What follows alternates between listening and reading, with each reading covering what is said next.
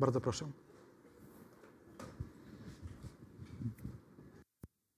Witam wszystkich bardzo serdecznie w imieniu Pana Jezusa Chrystusa. Powiem szczerze, czekałem na pieśń, żeby jeszcze pewne myśli sobie poukładać.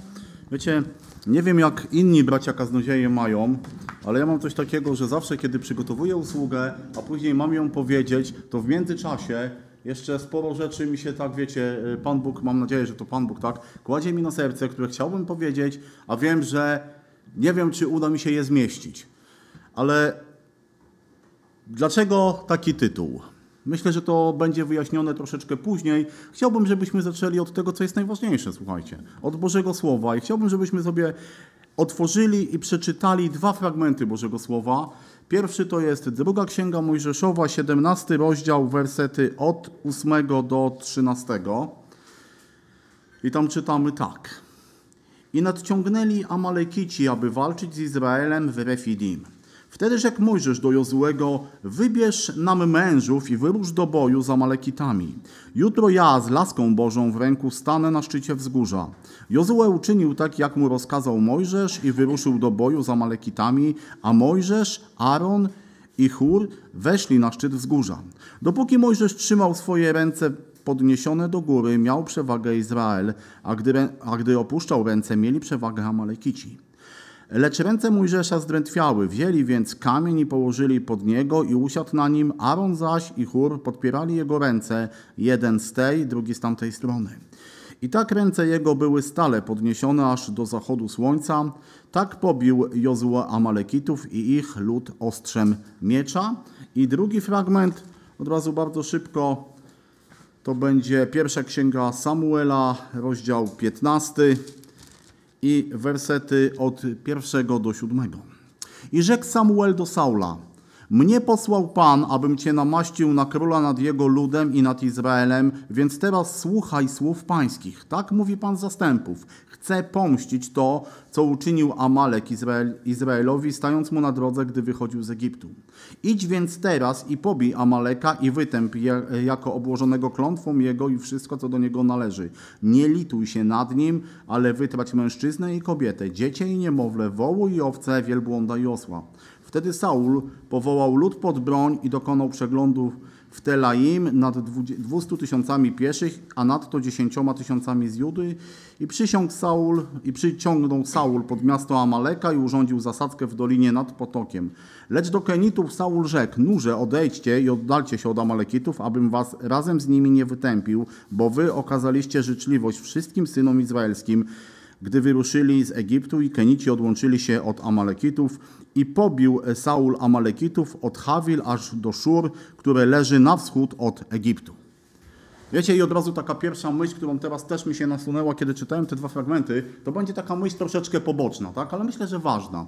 Zobaczcie, Saul, albo inaczej, Mojżesz e, miał Jozuego, kiedy Słab miał Arona, miał Hura, Saul miał Samuela, który go w pewien sposób popchnął do działania. Wiecie, i tak teraz, kiedy sobie to czytałem, to sobie tak uświadomiłem, jak bardzo ważną rzeczą jest to, że możemy mieć razem, że możemy się wspierać, że możemy na siebie liczyć. Wiecie, Jozue walczył, tak? Ale Mojżesz, rozumiem, on na tej górze, kiedy stał, to on się modlił o Izrael, tak? On się modlił o powodzenie. E, Aaron i Chór trzymali jego ręce, może nic wielkiego, ale byli tam razem. I wiecie, i to jest naprawdę wspaniała rzecz, że możemy być razem, że możemy mieć siebie nawzajem i że możemy liczyć na siebie nawzajem. Że możemy modlić się o siebie nawzajem. Wiecie, to się wydaje takie mało ważne, ale ile razy w swoim życiu doświadczyłeś, doświadczyłaś pocieszenia, kiedy dowiedziałaś się, że ktoś gdzieś na kolanach bojował w modlitwie o Ciebie. Ile razy, kiedy wydawało Ci się, że jesteś sam, nagle pojawiał się brat, siostra, który mówił: Nie jesteś sam. Jest, jesteś Ty, jestem ja, jest nasz Bóg, coś wspaniałego. Dobrze, bo się zaraz okaże, że ten temat poboczny zdominuje to, co chciałem dzisiaj z Bożą pomocą do Was powiedzieć. Jeszcze raz popatrzmy sobie na te dwa fragmenty. I wiecie, tam jest kilka podobieństw. Jeżeli uważnie słuchaliście, czy czytaliście, czy patrzyliście, to mam nadzieję, że kilka podobieństw uda wam się, udało Wam się wyłapać. Przede wszystkim, co widzimy? Widzimy tam dwóch ludzi, którzy w pewien szczególny sposób byli przez Boga powołani i wybrani. Z jednej strony mamy Mojżesza, człowieka, którego Pan Bóg wybrał i powołał do tego, aby wyprowadził lud z Egiptu, żeby nadał prawo, żeby im, ich prowadził, żeby e, ich wdrażał w Boże drogi. Z drugiej strony mamy Saula. Oczywiście wiecie, jak słyszymy słowo Saul, to nam się cała jego historia od początku do końca, czyli od powołania aż do przykrego upadku yy, kojarzy. Ale wiecie, ale w tym momencie, gdybyśmy nie znali przyszłości Saula, to w tym momencie widzimy Bożego człowieka powołanego na króla nad Izraelem. Oczywiście yy, sposób tego powołania i to, co się stało, też jest dyskusyjne, ale jakby nie patrzeć, był to człowiek, którego Pan Bóg wybrał, którego Pan Bóg postawił i powiedział: Ty będziesz królem nad moim ludem. To jest jedno z podobieństw. Drugie, drugie podobieństwo to jest to, że zarówno Mojżesz, jak i Saul mieli problem z tym samym. Pomimo tego, że między nimi było około 500-600 lat, to problem był ten sam.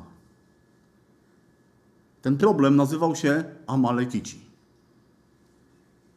Pomimo tego upływu tych lat, ten problem cały czas był.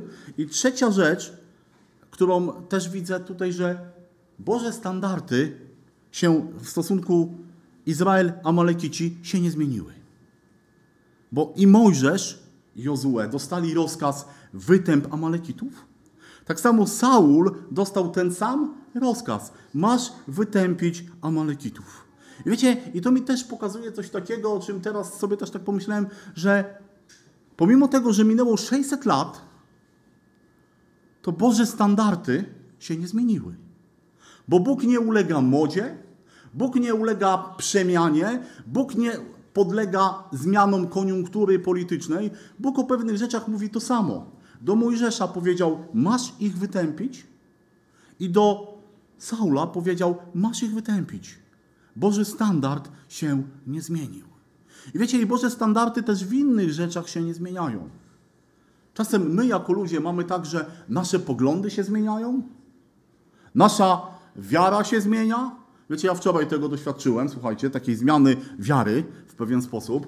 No bo przed meczem z Polska-Hiszpania, jak wchodziłem do Dawida i tam mieliśmy taką strefę kibica, no to wszedłem ze śpiewem Espania, Espania i z wynikiem 4-0 dla Hiszpanów i że w ogóle z tej grupy nie wyjdziemy. Był remis i słuchajcie, moja wiara się zmieniła, wierzę, że uda nam się wygrać ze Szwecją. Ale jak będzie, tak będzie, zostawiamy to na bok, wracamy do Bożego Słowa. Kochani, Boże standardy się nie zmieniają.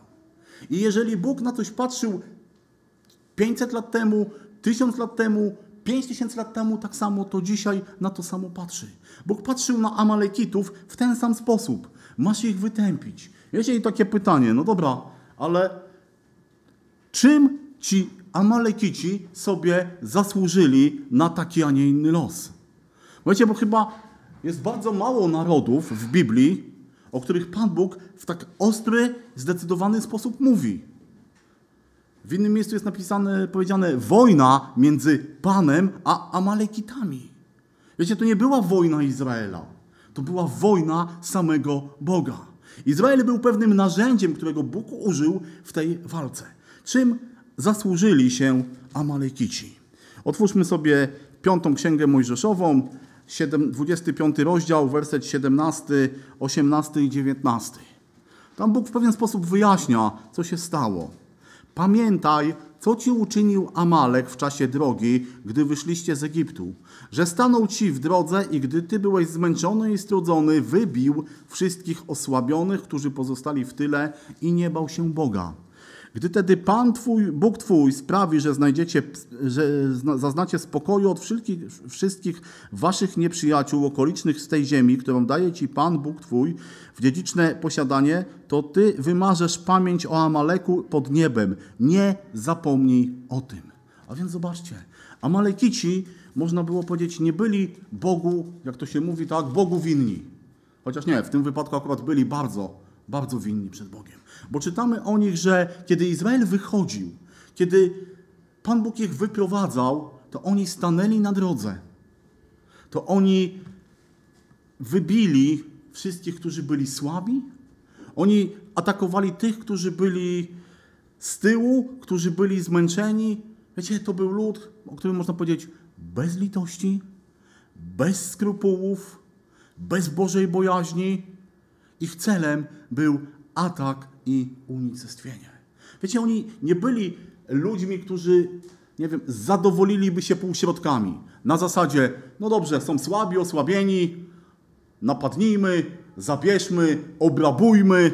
Nie. Oni byli zdecydowani, kiedy oni przychodzili, stanęli przed, naprzeciwko Izraela, oni byli zdecydowani do totalnego, totalnej eksterminacji, totalnego, można powiedzieć, rozwiązania problemu żydowskiego. I kiedy tak sobie o tym czytałem, kiedy patrzyłem na to, to wiecie, to miałem takie skojarzenie, do kogo są podobni Amalekici. I kiedy otworzyliśmy, otworzyłem sobie pierwszy list Piotra, piąty rozdział, ósmy werset, tam czytamy: Bądźcie trzeźwi, czuwajcie. Przeciwnik wasz diabeł chodzi wokół jak lew ryczący, szukając kogo by pochłonąć. Wiecie, tak jak lew atakuje słabych, słabe, osłabione, te, które zostają w tyle, w ten sposób też Amalekici zaatakowali Izraelitów. Ale w ten sam sposób szatan atakuje dzisiaj mnie i ciebie. Atakuje człowieka. Wiecie, bo Bogu zależy na społeczności, na relacjach między mną a nim. A kiedy te relacje słabną, kiedy można powiedzieć w swoim życiu odpuszczam sobie społeczność, czytanie Bożego Słowa, modlitwę, uświęcenie, to nie wiem, czy się ze mną zgodzicie, czy nie. Nie wiem, czy wy tak macie, czy może to tylko dotyka mnie. Że kiedy tylko sobie coś odpuścisz, natychmiast pojawi się ten lew. A wiecie, a szatan i grzech tak działa. Ktoś kiedyś napisał takie słowa, że szatan nie bierze jeńców. Że jeżeli on cię atakuje, to on chce cię zniszczyć, to on chce cię pokonać, to on chce cię stłamsić. Tak działa grzech. Tak działa grzech, któremu pozwalamy na zagoszczenie się. Wiecie, szatan nie jest typem rycerza. To on nie będzie honorowy, on nie stanie przede mną, przed tobą i powie: Ja mam topór, ty masz topór i chodź się sprawdzimy. Nie, bo on tak nie działa. Bo on tak nie postępuje. Bo on czeka, żebyś był osłabiony. I wiecie, tak się zacząłem zastanawiać, ile, ile razy w swoim życiu może być tak, że dopuszczam się osłabienia, że moja społeczność z Bogiem, z moim Panem, z moim Zbawicielem, z tym, który mnie umiłował, jest słabsza, bo sobie odpuszczam. Oczywiście możemy też popatrzeć, zapytać się, no ale czy Pan Bóg nie był niesprawiedliwy w stosunku do całego narodu? Jeśli wracając do Amalekitów, czy Bóg nie był niesprawiedliwy w swoim wyroku? Wiecie, w 10 rozdziale dziejów apostolskich, 34-35 werset, kiedy Piotr idzie do domu Korneliusza, to mówi takie słowa: e, Teraz pojmuję naprawdę, że Bóg nie ma względu na osobę, lecz w każdym narodzie miły mu jest ten, który, kto się go boi i sprawiedliwie postępuje. Wiecie, ja nie chciałbym tutaj, żebyśmy wyszli z takiego założenia, że aha, no, Pan Bóg jest niesprawiedliwy, no bo przecież dotknął wszystkich Amalekitów. Ale wiecie, w Bożym Słowie widzimy, że Pan Bóg z każdego narodu, z każdego ludu ma tych, którzy kiedy go szukają, On daje im się znaleźć. Szukając niedaleko, prawda, Rahab też była takim dobrym przykładem tego, że Pan Bóg, jak ona zainteresowała się Bogiem, Pan Bóg odpowiedział i została, została uratowana. Ale wiecie, tak podsumowując tą pierwszą część, to i mamy Mojżesza, mamy Samuela, Saula, ludzi powołanych przez Boga z konkretnym rozkazem. Byli to ludzie zapoznani z Bożą wolą, z tym, co Bóg chce, e, żeby zrobili. I wiecie, nawet więcej, bo kiedy czytamy końcówkę tego, tego i tego fragmentu, to co tam czytamy? Poszedł i wytępił. Tak? Jozue zwyciężył, Saul poszedł i wytępił. I można powiedzieć, że i Mojżesz i Saul od, mieli ten sam rezultat. Tak? Kiedy byśmy popatrzyli na nich, no to co? Dostali rozkaz? Dostali. Poszli? Poszli. Zrobili? Zrobili.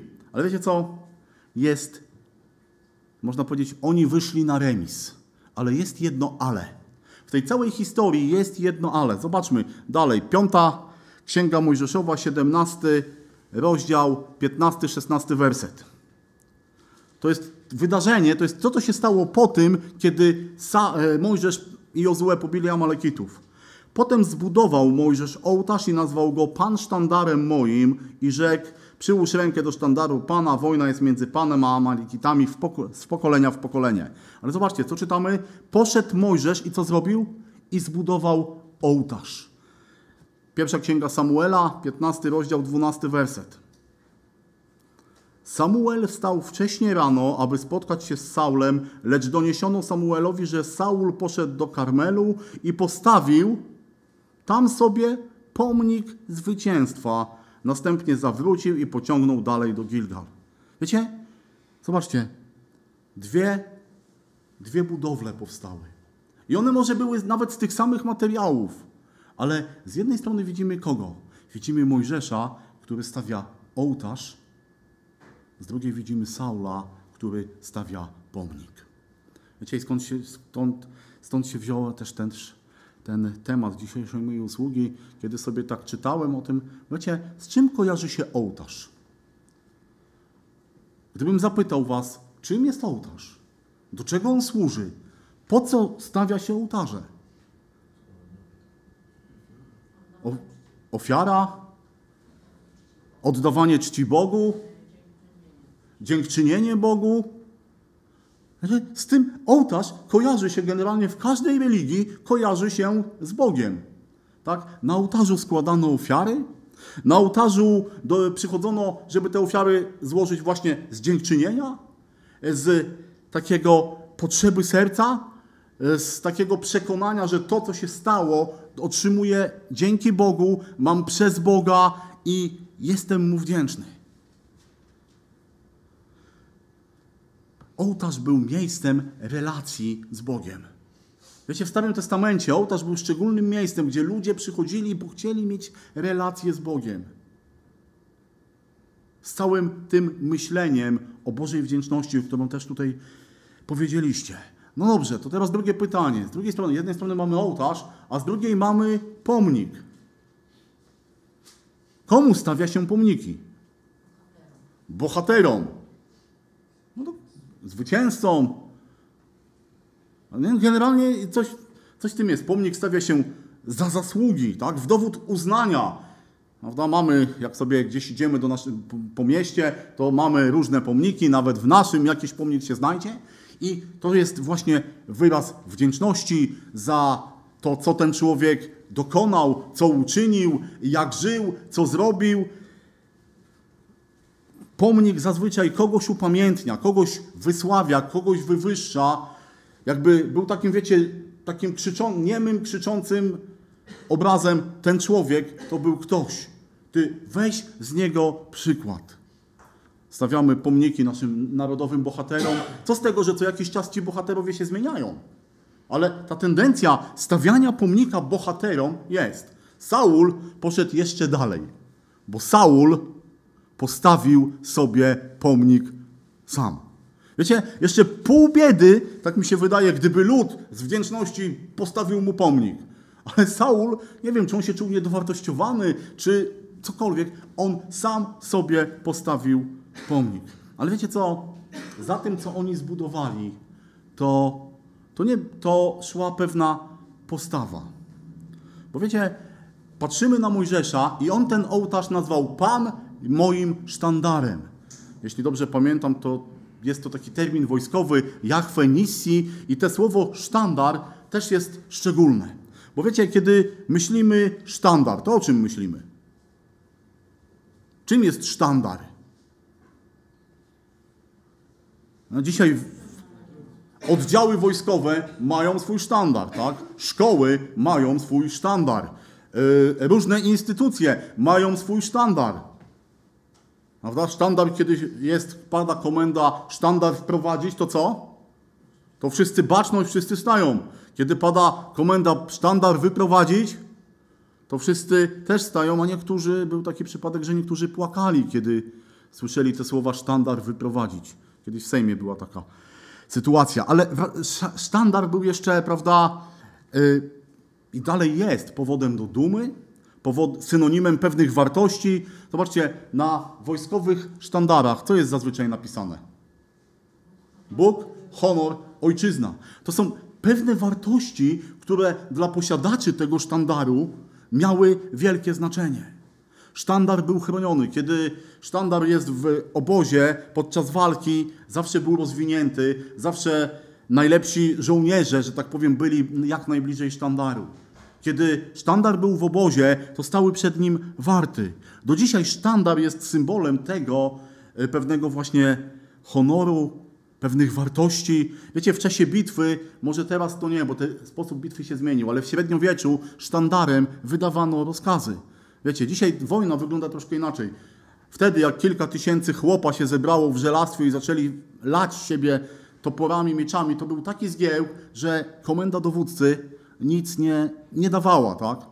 On sam siebie podejrzewam nie słyszał. Dlatego żołnierz miał patrzeć na sztandar, bo sztandarem wydawano znaki, wydawano komendy. Znamy tą słynną naszą bitwę. Do, do niedawna była to jedyna bitwa wygrana z Niemcami, tak, pod Grunwaldem. Później na Wałce się udało wygrać drugi raz. Ale generalnie tam była, w bitwie pod Grunwaldem była taka sytuacja, że w pewnym momencie polski sztandar upadł. I w, nawet y, w kronikach opisujących tą bitwę jest napisane, że był to wielki kryzys. Dlaczego? Bo zwinięcie sztandaru, upadek sztandaru traktowano jako poddanie się. Dlatego tam bardzo szybko Polacy ten sztandar podjęli i znów się pokazał. Ale wiecie, wracając jakby do symboliki tego sztandaru. Żołnierz też miał patrzeć na ten sztandar w czasie bitwy, bo wiecie, ten sztandar pokazywał mu, w jakim on miejscu jest, w jakim powinien się znajdować. I dla Mojżesza, wiecie, ta nazwa, Pan sztandarem moim, to nie była tylko piękna, jakaś tam patetyczna nazwa. Ale dla Mojżesza to był sposób, w jaki on żył. Wiecie, on uznawał Boga jako sprawcę tego zwycięstwa. On uznawał Boga jako tego, który przewodzi, na którego on ma patrzeć, za którym ma iść, któremu ma być posłuszny. Jak sztandarem moim, to wszystko było widoczne w życiu Mojżesza. To było ważne w jego życiu. Wiecie, tak zacząłem się zastanawiać, czy Bóg jest moim sztandarem? Czy tak jak Mojżesz mogę sobie powiedzieć, Jachwę jest moim sztandarem? Czy Boga, Jego wolę, Jego prawo mam zawsze przed swoimi oczami, ale czy mam ją zawsze też w swoim sercu? Czy życie z Bogiem i życie dla Boga jest dla mnie powodem do dumy? Jest dla mnie powodem do szczycenia się? Czy jeżeli cokolwiek robię w swoim życiu, to czy tym stawiam Bogu pomnik? Czy, przepraszam, czy tym stawiam Bogu ołtarz? Mówię, nie ja, Panie, to nie ode mnie, to nie moje, ale to Ty. I z drugiej strony mamy pomnik. Saul postawił sobie pomnik. I wiecie co, jestem przekonany, że on był bardzo dumny z tego, co dokonał. Kiedy sobie otworzymy dalej tą historię z pierwszej księgi Samuela z 15 rozdziału, to wiecie, to tam od 8 wersetu czytamy coś takiego. Siódmy się skończył, pobił Saul, była, była ta e, wspaniała e, wykonał rozkaz, tak, ale dalej czytamy, lecz cały jego lud oszczędzili Agaga i to, co było najlepsze wśród owiec i bydła, najtłustsze okazy, jagnięta i wszystko, co było wartościowe, nie chcieli przeznaczyć na zniszczenie, zniszczyli natomiast dobytek marny i lichy. I dalej, jakbyśmy czytali ten, ten, tą historię, tam od 14, 15 wersetu, kiedy przychodzi tutaj Samuel do Saula, to Saul, wiecie, taki pełen radości jest, co mówi? Wypełniłem rozkaz pański! Alleluja! Samuel, zobacz, jaki byłem wierny. I wtedy Samuel pyta, e, Saul, a powiedz mi, co to za, co to za ryk bydła? No, to tutaj, hmm, jakby to wytłumaczyć? Może źle powiedziałem. Nie wypełniłem rozkaz pański, ale ulepszyłem rozkaz pański.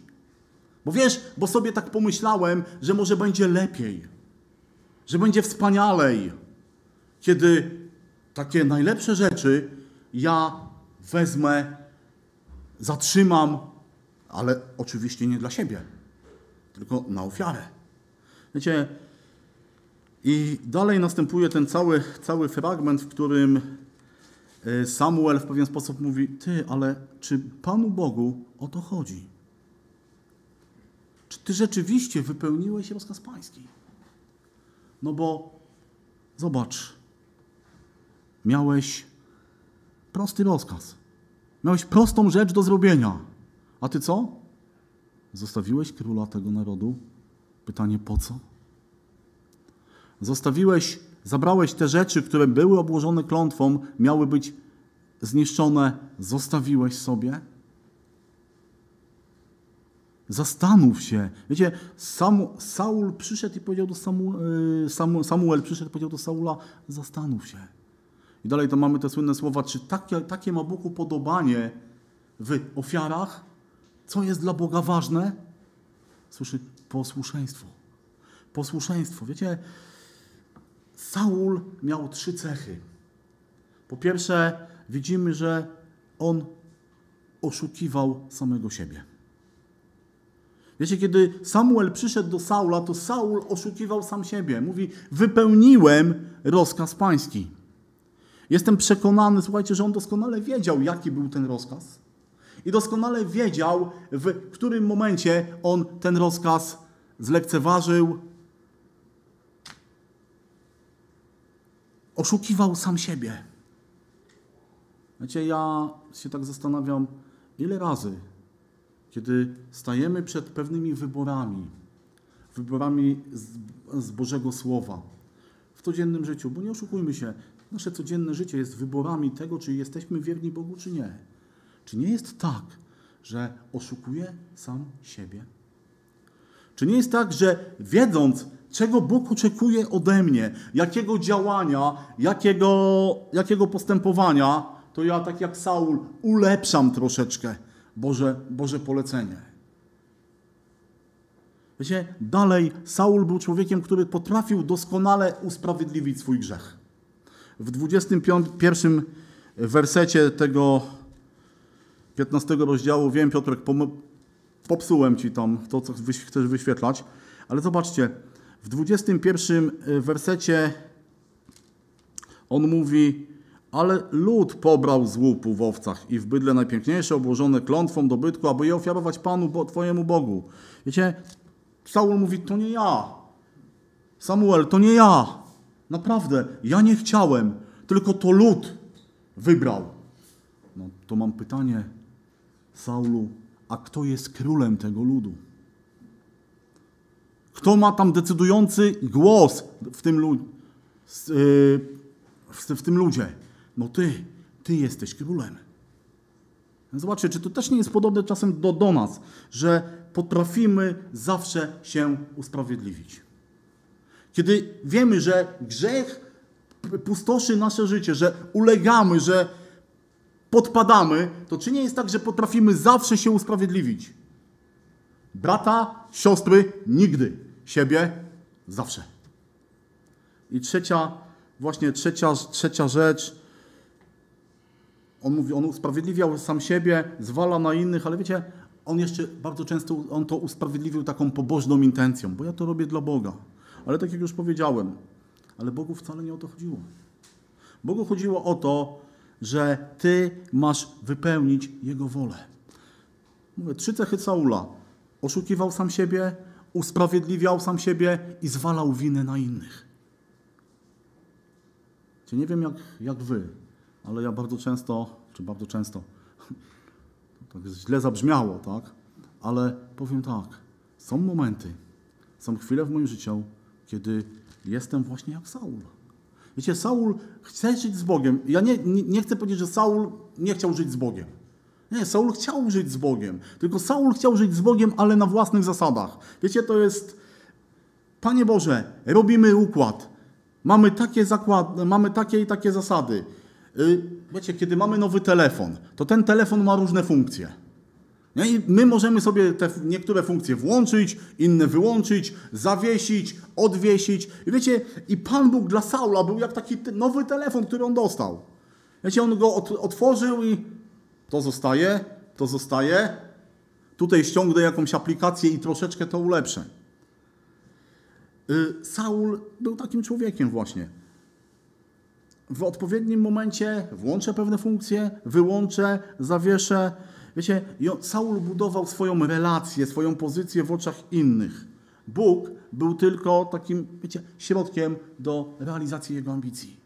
I tak naprawdę Saul chciał żyć z Bogiem, ale na zasadzie ja i Pan Bóg jesteśmy partnerami, albo ja i Pan, albo ja jestem tym, który decyduje, a Pan Bóg łaskawie musi się zgodzić z tym, co ja chcę.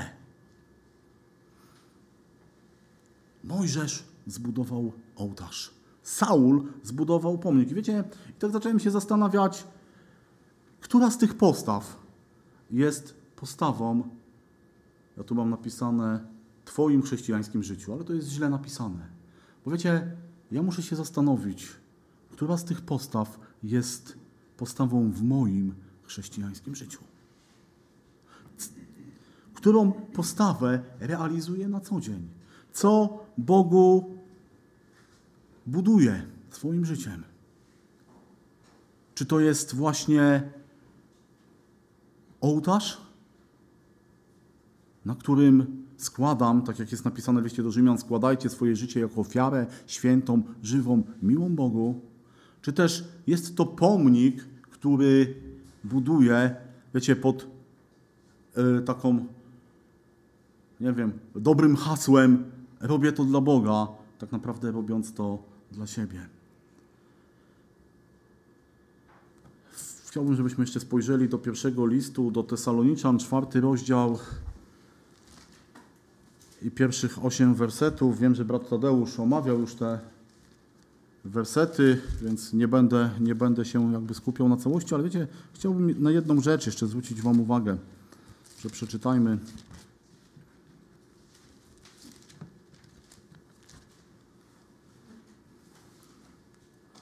A poza tym Bracia, prośmy, prosimy Was i napominamy w Panu Jezusie, abyście stosownie do otrzymanego od nas pouczenia, jakie macie, jak macie postępować i podobać się w Bogu, jak zresztą postępujecie, abyście tym bardziej obfitowali. Wszak wiecie, jakie przykazania daliśmy Wam w imieniu Pana Jezusa. Taka jest bowiem wola Boża, uświęcenie Wasze, żebyście się powstrzymywali od przeteczeństwa, aby każdy z Was umiał utrzymać swe ciało w czystości i w poszanowaniu, nie z namiętności rządzy, jak e, poganie, którzy nie znają Boga, aby nikt nie dopuszczał się wykroczenia i nie oszukiwał w, jakiego, w jakiejkolwiek sprawie swego brata, gdyż Pan jest mścicielem tego wszystkiego, jak to wam zapowiadaliśmy i, i zaświadczaliśmy. Albowiem nie powołał nas Bóg do nieczystości, ale do uświęcenia. To też kto odrzuca to, odrzuca nie człowieka, lecz Boga, który nam też daje Ducha swego Świętego. I wiecie, chciałem się skupić na tym, słowie taka jest wola Boża. Bo wiecie, tak jak do, Samu, do Mojżesza i Saula przyszedł Bóg i powiedział, taka jest moja wola dla Ciebie, tak samo Pan Bóg dzisiaj do każdego z nas mówi, taka jest moja wola w Twoim życiu. Chcę, żebyś pewne rzeczy robił. Tutaj mamy ten termin uświęcenie wasze. A więc Bóg chce, żebyśmy my, żebym ja, ty, żeby moje, twoje życie było życiem w uświęceniu.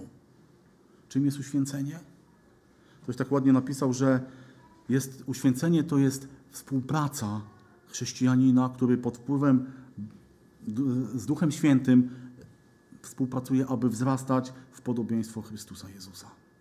Gdzie to jest moje zadanie? Moje, moim, moje życie ma być uświęceniem. A tak jak powiedzieliśmy, słowo uświęcenie kojarzy się właśnie też z ofiarą, z ołtarzem i W liście do Filipian, pierwszy rozdział 1,27, tam Paweł pisze, niech życie wasze będzie godne Ewangelii Chrystusowej, abym czy przyjdę i ujrzę was, czy będę nieobecny, słyszał o was, że stoicie w jednym duchu, jednomyślnie walcząc z połem za wiarę Ewangelii. Wiecie, i tutaj życie wasze będzie godne Ewangelii. Bo czym jest Ewangelia? Ktoś może powiedzieć, no to są te cztery księgi, które mamy napisane. Ewangelia, no to jest to też oczywiście ta dobra nowina, którą, którą znamy, którą głosimy, ale wiecie, Ewangelia jest też życiem tych, którzy tą Ewangelię przyjęli. To jest życie moje codzienne. Ewangelia jest moim codziennym życiem. Mam godnie reprezentować to, co Pan Bóg mi daje. Mam spełniać Jego wolę w życiu. Wiecie, Isaac Newton, chyba Isaac Newton, jeżeli dobrze pamiętam, powiedział kiedyś takie słowa. Każdego dnia otrzymujemy od Boga kamienie. Od nas zależy, co z nich budujemy. Mur czy most. Ja bym to troszeczkę zmienił. Każdego dnia otrzymujemy kamienie. Ale od nas zależy, co z nich budujemy. Czy budujemy ołtarz na Bożą chwałę, czy też budujemy pomnik na swoje, swoje, swoje wywyższenie. Wiecie, myślę, że to pytanie, powiem inaczej, nie wiem, czy to jest pytanie, nad którym Ty dzisiaj powinieneś, powinnaś się zastanowić. Ale wiem na pewno, że jest to pytanie, nad którym ja muszę się zastanowić. Jak wygląda moja codzienność? Co buduję? wiedząc do czego Pan Bóg mnie powołał. I mam nadzieję, że każdy z nas, jak tutaj jesteśmy, w swoim życiu będzie budował Bogu ołtarz, a nie sobie pomnik, mówiąc: Robię to dla Boga, to dla Pana. Wiecie, siebie możemy oszukać. Innych jeszcze łatwiej, ale Boga nie oszukamy. I z tym pytaniem zostawiam siebie, zostawiam Was. Co budujesz w swoim życiu? Ołtarz dla Boga czy pomnik dla siebie? Amen.